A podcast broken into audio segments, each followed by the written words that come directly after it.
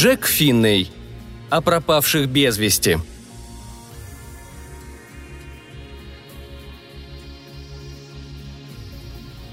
«Войдите туда, как в обычное туристское бюро», — сказал мне незнакомец в баре. «Задайте несколько обычных вопросов. Заговорите о задуманной вами поездке, об отпуске, о чем-нибудь в этом роде. Потом намекните на проспект, но ни в коем случае не говорите о нем прямо. Подождите, чтобы он показал его сам. А если не покажет, можете об этом забыть. Если сумеете. Потому что, значит, вы никогда не увидите его. Не годитесь. Вот и все. А если вы о нем спросите, он лишь взглянет на вас так, словно не знает, о чем вы говорите. Я повторял все это про себя снова и снова, но тому, что кажется возможным ночью за кружкой пива, нелегко поверить в сырой дождливый день.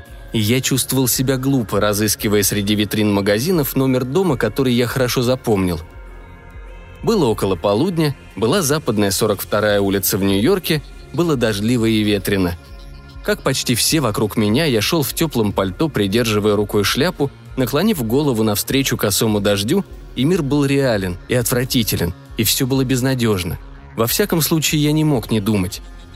Кто я такой, чтобы увидеть проспект, если он и существует? Имя? Сказал я себе, словно меня уже начали расспрашивать. Меня зовут Чарли Мелло, и работаю я кассиром в банке. Работа мне не нравится, получаю я мало и никогда не буду получать больше. В Нью-Йорке я живу больше трех лет, и друзей у меня немного – что за чертовщина? Мне же, в общем, нечего сказать. Я смотрю больше фильмов, чем мне хочется, слишком много читаю, и мне надоело обедать одному в ресторанах. У меня самые заурядные способности, мысли и внешность. Вот и все. Вам это подходит? Но вот я нашел его. Дом в двухсотом квартале. Старое псевдомодернистское административное здание, усталое и устаревшее.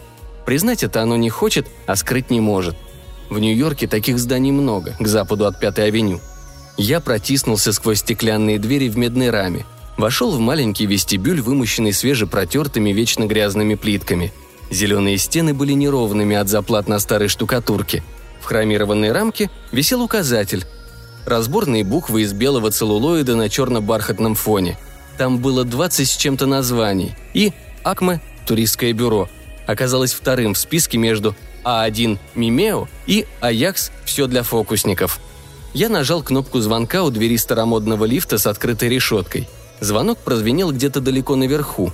Последовала долгая пауза, потом что-то стукнуло, и тяжелые цепи залязгали, медленно опускаясь ко мне. А я чуть не повернулся и не убежал. Это было безумием. Но контора бюро Акма наверху не имела ничего общего с атмосферой здания. Я открыл дверь с зеркальным стеклом и вошел – Большая, чистая квадратная комната была ярко освещена флуоресцентным светом. У больших двойных окон за конторкой стоял человек, говоривший по телефону. Он взглянул на меня, кивнул головой, и я почувствовал, как у меня забилось сердце. Он в точности соответствовал описанию. «Да, объединенные воздушные линии», — говорил он в трубку. «Отлет?» — он взглянул на листок под стеклом на конторке. «Отлет в 7.03. Я советую вам приехать минут за сорок». Стоя перед ним, я ждал, опираясь о конторку и оглядываясь. Да, это был тот самый человек, и все же это было самое обыкновенное туристское бюро. Большие яркие плакаты на стенах, металлические этажерки с проспектами, печатные расписания под стеклом на конторке. Вот на что это похоже, и ни на что другое, подумал я и опять почувствовал себя дураком. «Чем могу помочь вам?» Высокий сидеющий человек за конторкой положил трубку и улыбался мне, а я вдруг начал сильно нервничать. «Вот что». Я выгадывал время, расстегивая пальто, потом вдруг снова взглянул на этого человека и сказал. «Я хотел бы... уйти». «Слишком торопишься, дурень», — сказал я себе. «Не спеши». Почти со страхом следил, какое впечатление произвели мои слова. Но этот человек даже глазом не моргнул — «Ну что же, мест, куда уйти, много», – вежливо заметил он, достал из стола узкий длинный рекламный буклет и положил его передо мной. «Летите в Буэнос-Айрес, в другой мир», – гласили две строчки светло-зеленых букв на обложке. Я просмотрел буклет, достаточно долго, чтобы соблюсти вежливость. Там был изображен большой серебристый самолет над ночной гаванью, луна, отразившаяся в воде, горы на заднем плане. Потом я покачал головой – Говорить я боялся. Боялся, что скажу не то. Может быть, что-нибудь поспокойнее?» Он достал другую рекламку. Толстые старые древесные стволы, освещенные косо падающим солнцем, поднимались высоко вверх. «Девственные леса Мэна. Железная дорога Бостон-Мэн». Или вот. Он положил на стол третий буклет.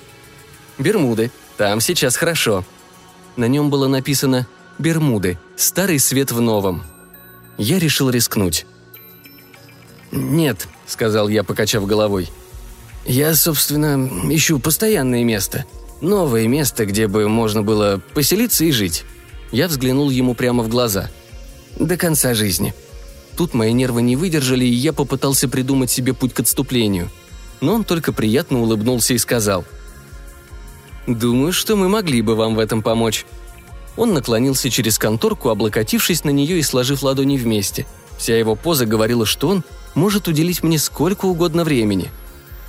Чего вы ищете? Чего вы хотите? Я перевел дыхание, потом сказал. Избавиться. От чего? Ну, я замялся, так как никогда еще не выражал этого в словах. От Нью-Йорка, пожалуй, и от городов вообще. От тревоги и страха, и от того, о чем я читаю в газетах.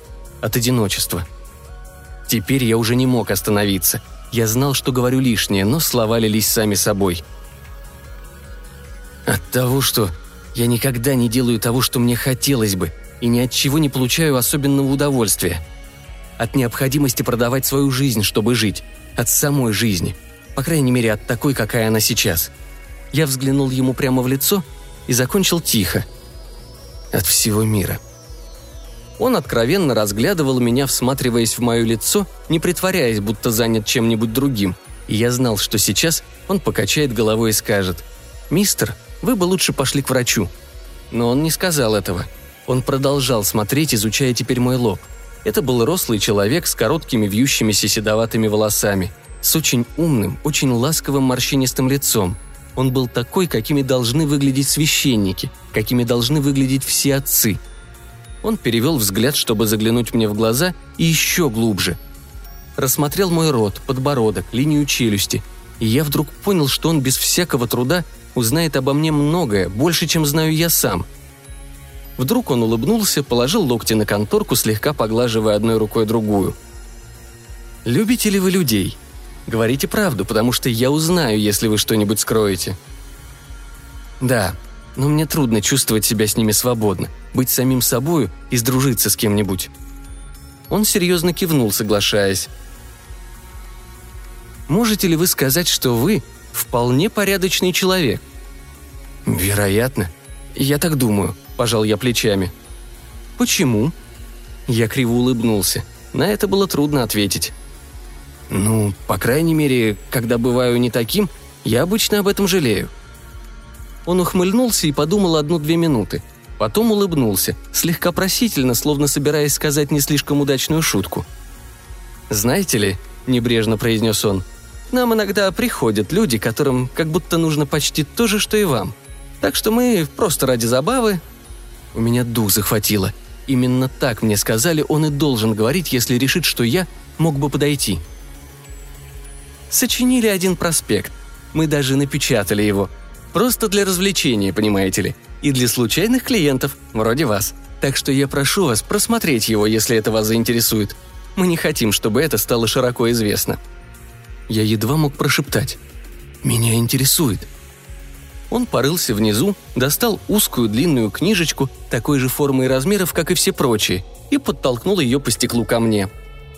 Я взглянул, подвинул ее к себе кончиком пальца, почти боясь прикоснуться к ней – Обложка была темно-синяя, цвета ночного неба, а у верхнего края была белая надпись «Посетите прелестную Верну». Синяя обложка была усыпана белыми точками, звездами, а в левом нижнем углу был изображен шар, планета наполовину окутанная облаками.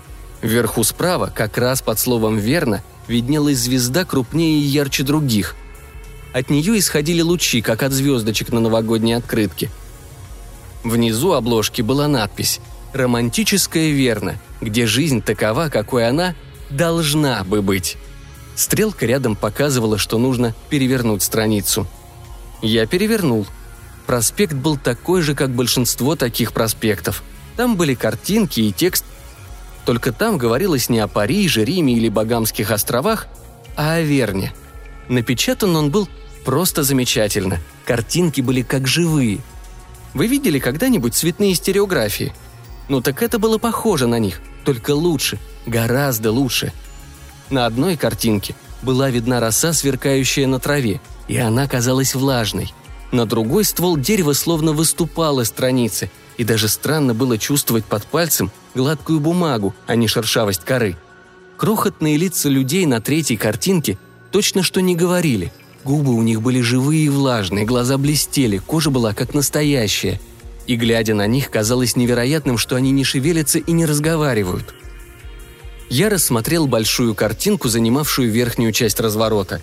Это был снимок с вершины холма. Видно было, как от самых ваших ног склон уходит далеко вниз, в долину, а потом снова поднимается по другую ее сторону. Склоны обоих холмов были покрыты лесом, и цвет их был великолепен. Целые мили величавых зеленых деревьев, и видно было, что это лес, девственный, почти нетронутый. Далеко внизу, на дне долины, извивалась речка, она почти вся голубела, отражая небо.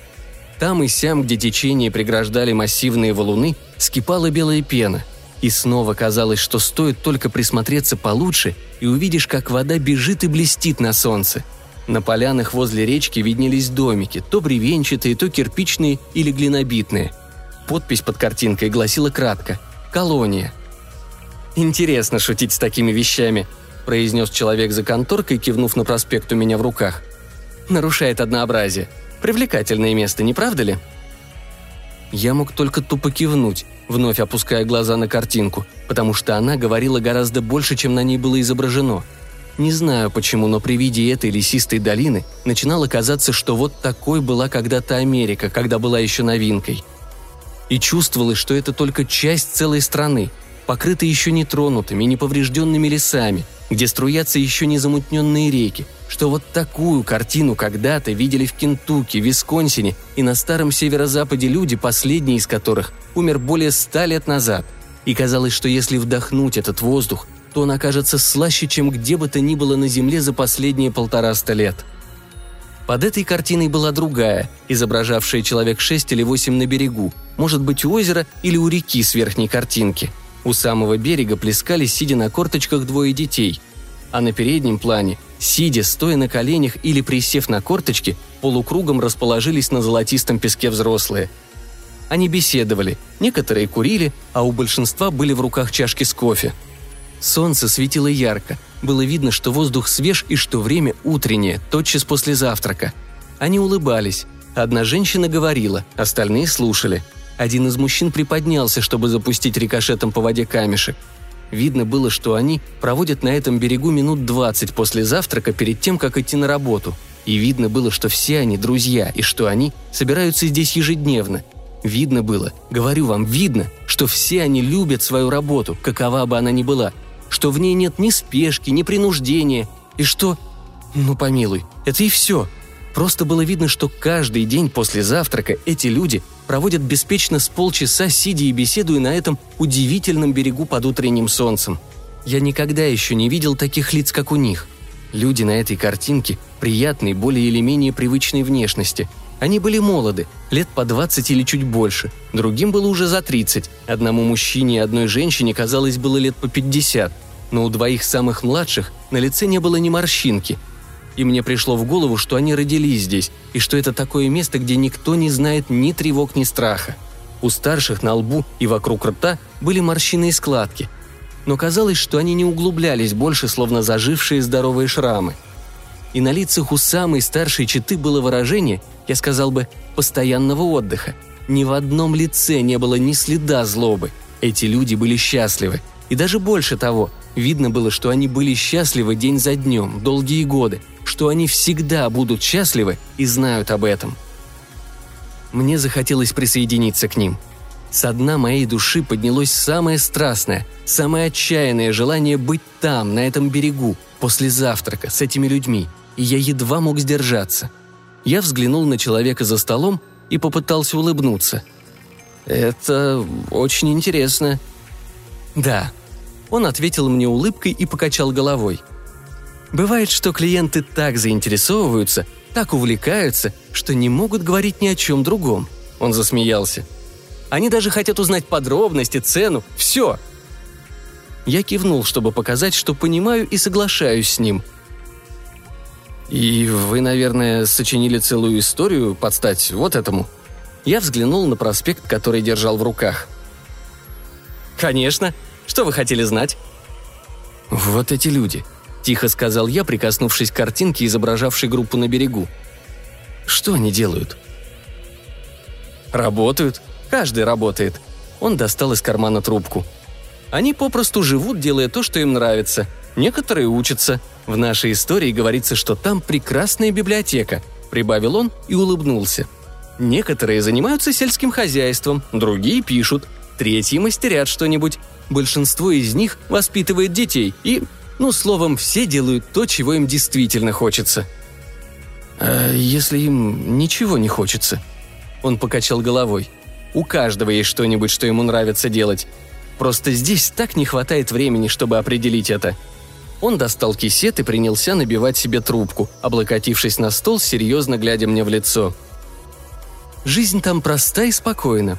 В некоторых отношениях в хорошем смысле. Она похожа на жизнь первых ваших поселений здесь, но лишена тяжелой нудной работы, рано убивавшей человека. Там есть электричество. Есть пылесосы, стиральные машины, канализация, современные ванны, современная, очень современная медицина. Но там нет радио, телевидения, телефонов, автомобилей. Расстояния невелики, а люди живут и работают небольшими общинами. Они выращивают или выделывают все или почти все, что им нужно – Развлечения у них свои, и развлечений много. Но они не покупные, ничего такого, на что нужно покупать билет. У них бывают танцы, карточные игры, свадьбы, крестины, дни рождения, праздники урожая, есть плавание и всевозможные виды спорта. Бывают беседы, много бесед, полных смеха и шуток.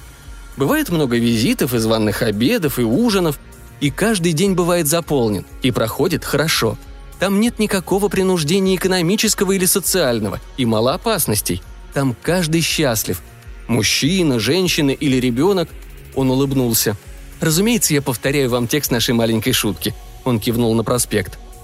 «Разумеется», – прошептал я и перевернул страницу.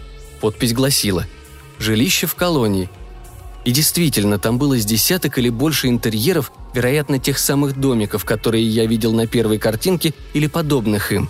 Там были гостиные, кухни, кабинеты, внутренние дворики. Во многих домах обстановка была в раннеамериканском стиле, но выглядела какой-то, скажем, подлинной. Словом, все эти качалки, шкафы, столы и коврики были сделаны руками самих обитателей, которые тратили на них свое время и делали их старательно и красиво – Другие жилища были современны по стилю, а в одном чувствовалось явное восточное влияние. Но у всех была одна яственная и безошибочная общая черта. При взгляде на них чувствовалось, что эти комнаты действительно были родным очагом, настоящим домом для тех, кто в них жил. На стене одной из гостиных над каменным камином висела вышитая вручную надпись «Нет места лучше, чем дома», и в этих словах не было ничего нарочитого или смешного. Они не казались старомодными, перенесенными из далекого прошлого. Они были ничем иным, как простым выражением подлинного чувства и факта. «Кто вы?» Я поднял голову от проспекта, чтобы взглянуть человеку в глаза. Он раскуривал трубку не торопясь, затягиваясь так, что пламя спички всасывалось в чашечку, подняв на меня глаза. «Это есть в тексте», – произнес он, – «на последней странице. Мы обитатели, верны? То есть первоначальные обитатели. Такие же люди, как и вы. На есть воздух, солнце, вода и суша, как и здесь. И такая же средняя температура. Так что жизнь развивалась у нас совершенно так же, как и у вас. Только немного раньше. Мы такие же люди, как и вы. Есть кое-какие анатомические различия, но незначительные. Мы читаем и любим ваших Джеймса Тербера, Джона Клейтона, Рабле, Алана Марпла, Хемингуэя, Грима, Марка Туэна, Алана Нельсона. Нам нравится ваш шоколад, которого у нас нет, и много из вашей музыки. А вам понравилось бы многое у нас. Но наши мысли, наши высочайшие цели, направление всей нашей истории, нашего развития – все это сильно отличается от ваших. Он улыбнулся и выпустил клуб дыма. Забавная выдумка, не так ли? Да. Я знал, что это прозвучало резко, и не стал тратить время на улыбку. Я не мог сдержать себя. «А где находится, верно?» «Много световых лет отсюда, по вашему счету». Я почему-то вдруг рассердился. «Довольно трудно попасть туда, не правда ли?» Он внимательно взглянул на меня, потом обернулся к окну рядом. «Идите сюда», — сказал он, и я обошел конторку, чтобы встать рядом с ним. «Вон там, налево», сказал он, кладя мне руку на плечо и указывая направление трубкой. Там есть два больших жилых дома, стоящие спиной к спине. У одного вход с Пятой авеню, у другого – с Шестой. Видите? Они в середине квартала, от них видны только крыши. Я кивнул, а он продолжал. Один человек с женой живет на четырнадцатом этаже одного из этих домов. Стена их гостиной – это задняя стена дома. У них есть друзья в другом доме, тоже на четырнадцатом этаже, и одна стена у них в гостиной – это задняя стена их дома. Иначе говоря, обе семьи живут в двух футах друг от друга, так как задние стены домов соприкасаются. Но когда Робинсоны хотят побывать у Брэдонов, они выходят из гостиной, идут к входной двери, они идут по длинному коридору к лифту, они спускаются на 14 этажей, потом на улицу, они должны обойти квартал, а кварталы там длинные. В плохую погоду им иногда приходится даже брать такси – они входят в другой дом, идут через вестибюль к лифту, поднимаются на 14 этаж, идут по коридору, звонят у двери и, наконец, входят в гостиную своих друзей. Всего в двух футах от своей собственной. Человек вернулся к конторке, а я на прежнее место напротив него. «Я могу только сказать вам», — продолжал он, что способ, каким путешествуют Робинсоны, подобен космическим перелетам, действительному физическому преодолению этих огромных расстояний. Он пожал плечами — но если бы они могли преодолеть только эти два фута стены, не причинив вреда ни стене, ни себе, то вот так и путешествуем мы. Мы не пересекаем пространств, мы оставляем их позади», — он усмехнулся. Вдох здесь, выдох на верне. Я тихо спросил. «Вот так прибыли туда и они, эти люди на картинке? Вы взяли их отсюда?» Он кивнул. «Но зачем?» Он пожал плечами. Если вы увидите, что горит дом вашего соседа, разве вы не кинетесь спасать его семью, если можете, чтобы спасти хотя бы столько, сколько сможете? Да. Ну вот, мы тоже. Вы думаете, у нас настолько плохо? А вы как думаете? Я подумал о заголовках, которые я читал в газетах нынче утром и каждое утро. Не очень хорошо. Он просто кивнул и продолжал. Мы не можем взять вас всех – не можем взять даже многих, поэтому мы выбираем некоторых». «Давно?» «Давно. Один из нас был членом правительства при Линкольне. Но только теперь, перед самой Первой мировой войной, мы увидели, к чему все идет. До тех пор мы только наблюдали. Свое первое агентство мы открыли в Мехико-Сити в 1913 году. Теперь у нас есть отделение во всех больших городах. «В 1913 году», – прошептал я, что-то вспомнив – Мехико-Сити. Послушайте, значит...» «Да». Он улыбнулся, предвосхитив мой вопрос. Эмброуз Бирс присоединился к нам в том году или в следующем. Он прожил до 1931 года, до глубокой старости, и написал еще четыре книги. Он перевернул обратно одну страницу и показал на один из домов на первом большом снимке. Он жил вот здесь.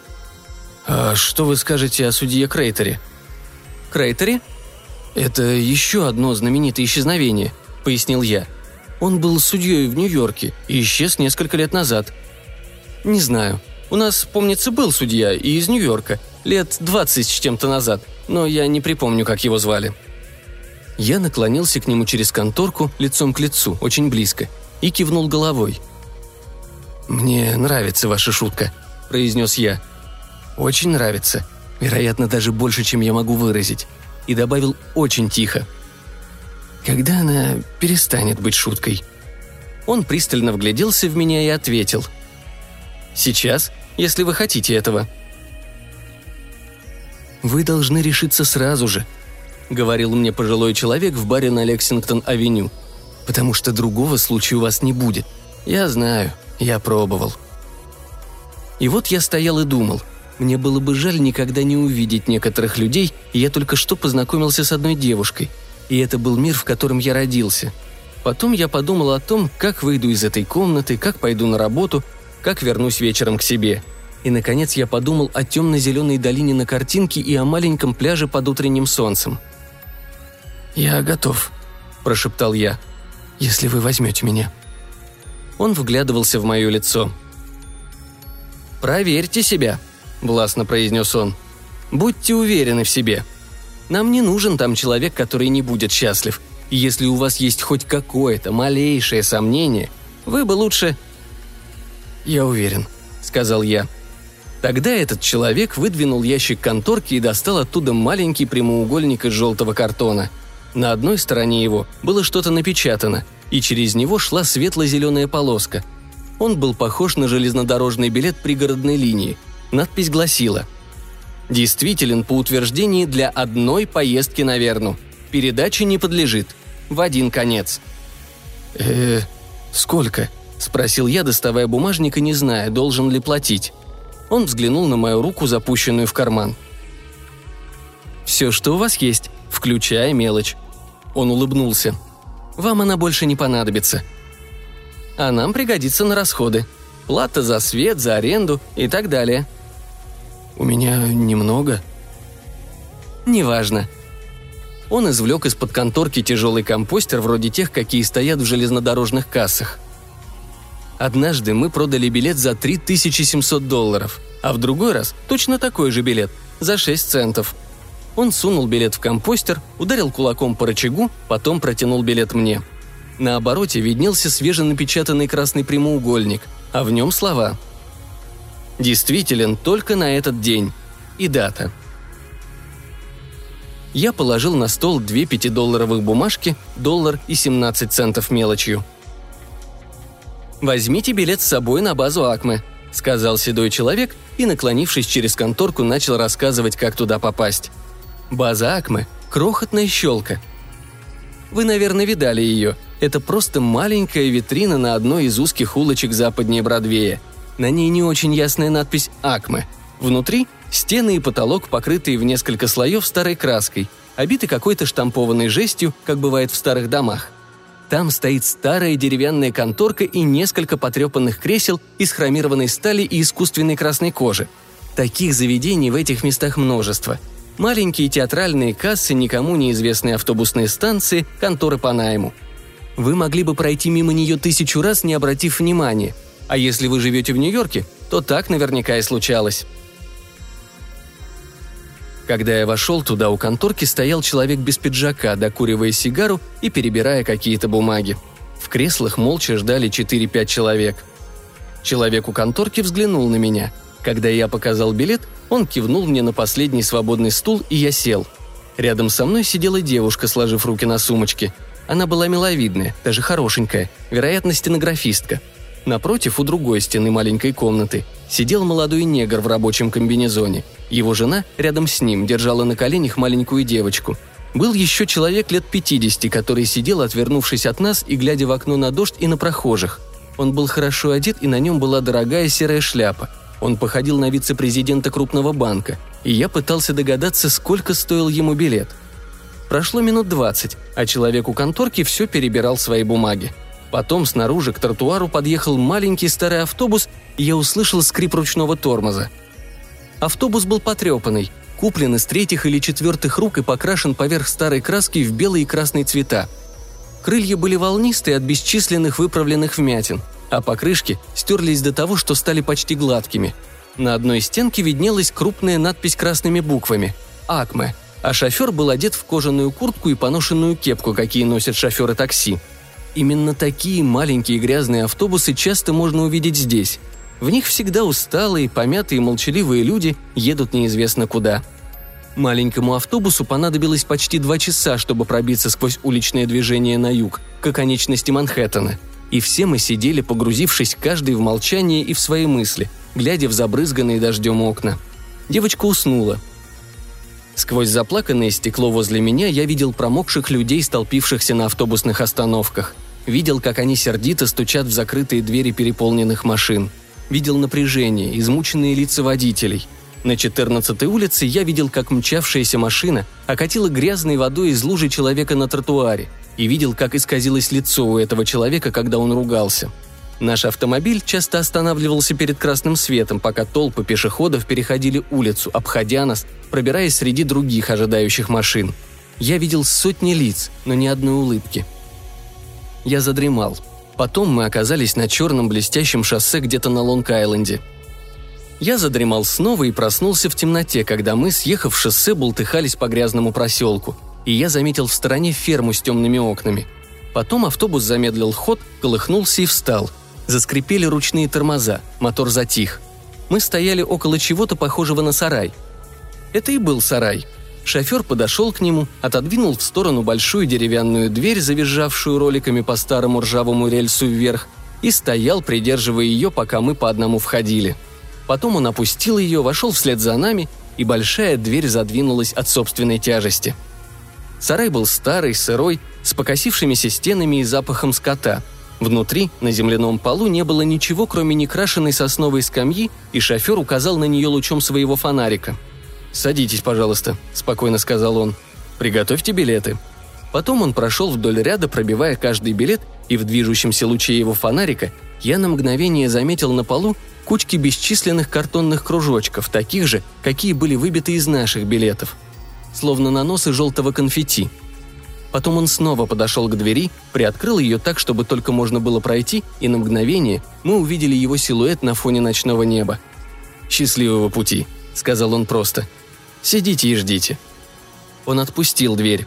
Она задвинулась, обрезав колеблющийся луч от фонаря, и через секунду мы услышали, как заработал мотор и как автобус тяжело на малой скорости отъехал. В темном сарае стало теперь тихо, если не считать нашего дыхания — Время шло, тикая, а мне скоро захотелось непременно заговорить с соседом, кто бы он ни был. Но я не знал, что сказать, и начал чувствовать себя неловко, немного глупо, и ясно сознавать, что я попросту сижу в старом заброшенном сарае. Секунды шли. Я беспокойно задвигал ногами, ощутив вдруг, что мне холодно и сыро. И вдруг я понял, и лицо у меня залилось краской яростного гнева и сильнейшего стыда. Нас обманули – выманили у нас деньги, воспользовавшись нашим отчаянием, стремлением поверить в невероятную, бессмысленную выдумку. А потом оставили нас тут сидеть, сколько не заблагорассудится, пока мы наконец не опомнимся, как делало до нас несчетное множество других, и добираться домой кто как может. Вдруг стало невозможно понять или даже припомнить, как я мог оказаться таким легковерным. И я вскочил, кинулся сквозь темноту, спотыкаясь на неровном полу, собираясь добраться до телефона и полиции – Большая дверь сарая была тяжелее, чем я думал. Но я отодвинул ее, выскочил за порог и обернулся, чтобы крикнуть остальным следовать за мной. Вам, может быть, случалось заметить, как много можно разглядеть за краткое мгновение вспышки молнии. Иногда целый пейзаж, каждая подробность которого врезается вам в память, и вы можете мысленно видеть и рассматривать его много времени спустя. Когда я обернулся к открытой двери, внутренность сарая светилась. Сквозь каждую широкую трещину в стенах и потолке, сквозь большие пыльные окна в стене, лился свет с ярко-синего солнечного неба, а воздух, который я вдохнул, чтобы крикнуть, был самым ароматным, какой мне только приходилось вдыхать. Сквозь широкое грязное окно этого сарая я смутно, на самый краткий миг, увидел величавую глубину лесистой долины далеко внизу и вьющийся по ее дну голубой от неба ручеек – и на его берегу, между двумя низкими крышами, желтое пятно залитого солнцем пляжа. Вся эта картина навсегда врезалась мне в память, но тотчас же тяжелая дверь задвинулась, хотя мои ногти отчаянно впивались в шершавое дерево, сились остановить ее. И я остался один, в холодном дождливом мраке. Понадобилось 4-5 секунд, не больше, чтобы ощупью снова отодвинуть дверь. Но на эти 4-5 секунд я опоздал. В сарае было темно и пусто. Внутри не было никого, кроме старой сосновой скамьи и ставших видными при вспышке спички у меня в руке кучки чего-то похожего на мокрое желтое конфетти на полу. Уже в тот момент, когда мои руки царапали дверь снаружи, я знал, что внутри никого нет. И я знал, где они теперь. Знал, что они, громко смеясь от внезапного, пылкого, чудесного, удивительного и радостного восторга, спускаются в ту зеленую лесистую долину к дому. Я работаю в банке и не люблю свою работу. Я езжу туда и обратно в метро, читая газеты и напечатанные в них новости. Я живу в меблированной комнате, и в старом шкафу, под пачкой моих носовых платков, хранится маленький прямоугольник из желтого картона. На одной стороне у него напечатаны слова действителен по утверждении для одной поездки на Венеру, а на обороте – дата. Но дата эта давно минула. И недействителен этот билет, пробитый узором мелких дырочек. Я опять побывал в туристском бюро Акмы. Высокий сидеющий человек шагнул мне навстречу и положил передо мной две пятидолларовых бумажки, доллар и 17 центов мелочью. «Вы забыли это на конторке, когда были здесь», — сказал он серьезно. Глядя мне прямо в глаза, он добавил холодно. «Не знаю почему». Потом пришли какие-то посетители, он повернулся к ним, и мне оставалось только уйти. Войдите туда, как будто это действительно обычное туристское бюро, каким оно и кажется. Вы можете найти его в каком угодно городе. Задайте несколько обычных вопросов, говорите о задуманной вами поездке, об отпуске, о чем угодно. Потом слегка намекните на проспект, но не говорите о нем прямо – Дайте ему возможность оценить вас и предложить его самому. И если он предложит, если вы годитесь, если вы способны верить, тогда решайтесь и стойте на своем. Потому что второго такого случая у вас никогда не будет. Я знаю это, потому что пробовал. Снова и снова и снова –